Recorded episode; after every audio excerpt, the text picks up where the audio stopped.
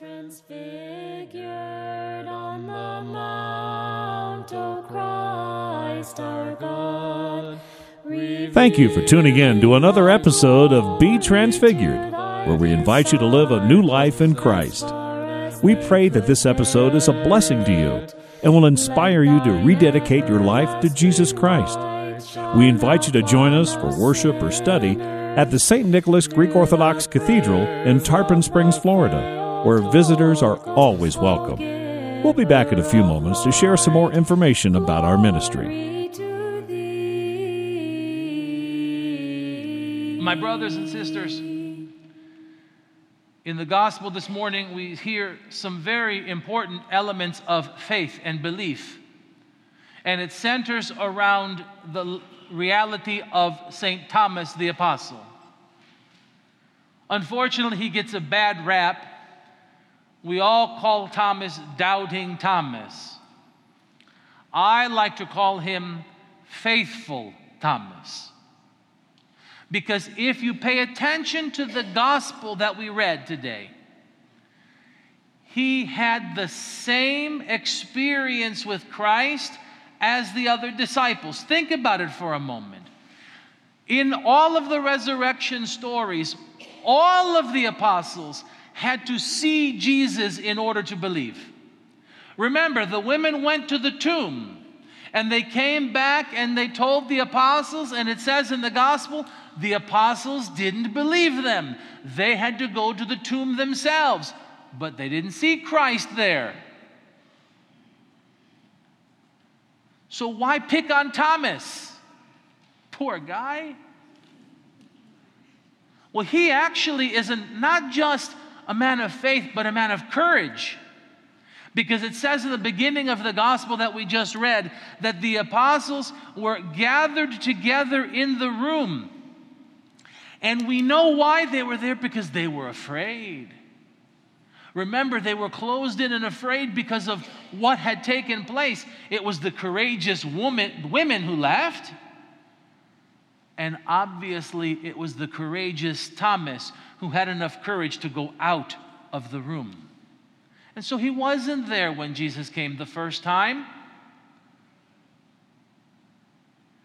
But God doesn't leave Thomas abandoned.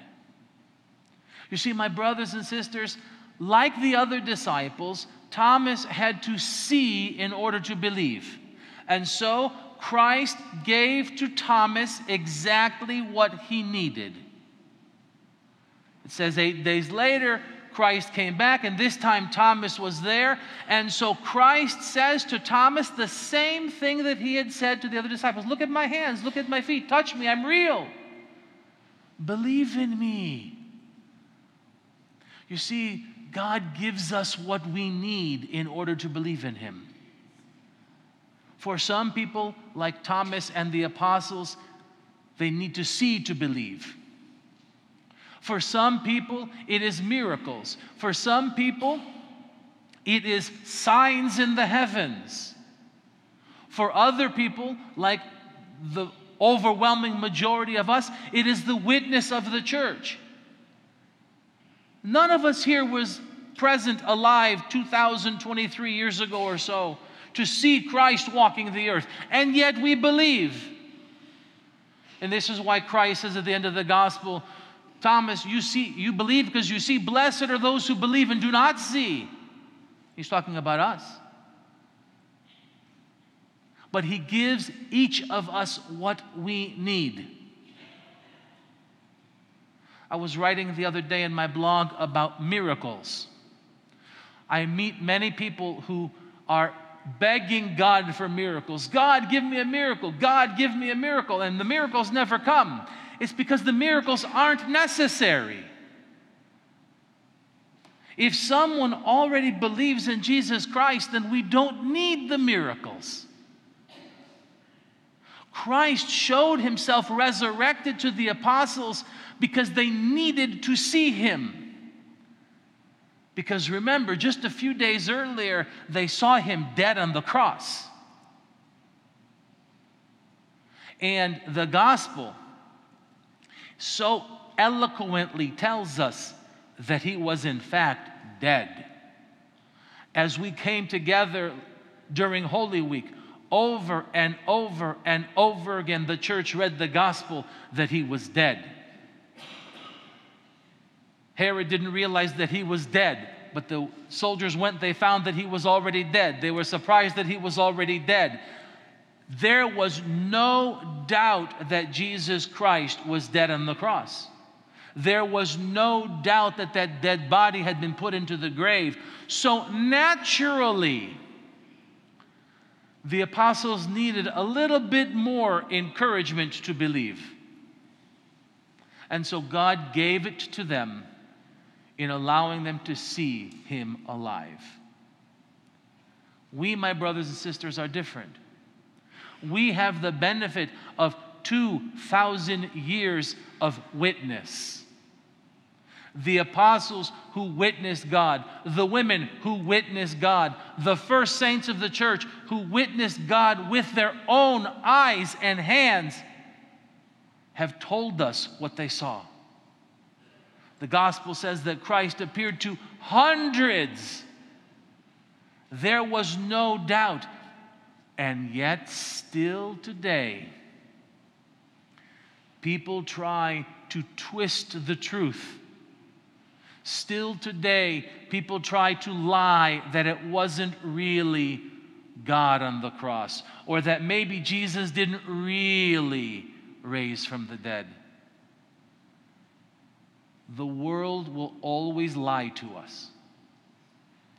But the church, being guided by the Holy Spirit, will always tell us the truth. Because the church is the body of Christ. We, my brothers and sisters, are the living testimony of the resurrected Christ. We are the ones who the people of today get to see in order to believe. But they have to see Christ in us. They can't see our fallenness, they can't see our sinfulness. We have to do better for the world to see Christ in us so that the world will believe. That is our great gift and great responsibility. Because Christ is risen, He is still alive. He is on his throne in heaven. And in our baptism, we have been united to him. So we now have to go out into the world as the witnesses and the physical proof of God so that those who we meet on the street, our neighbors, our co-workers, our family who may have fallen away from the church, we now can go out so people can see and believe. Christos anesti. Christ is risen. And everything starts new and fresh. Glory to God.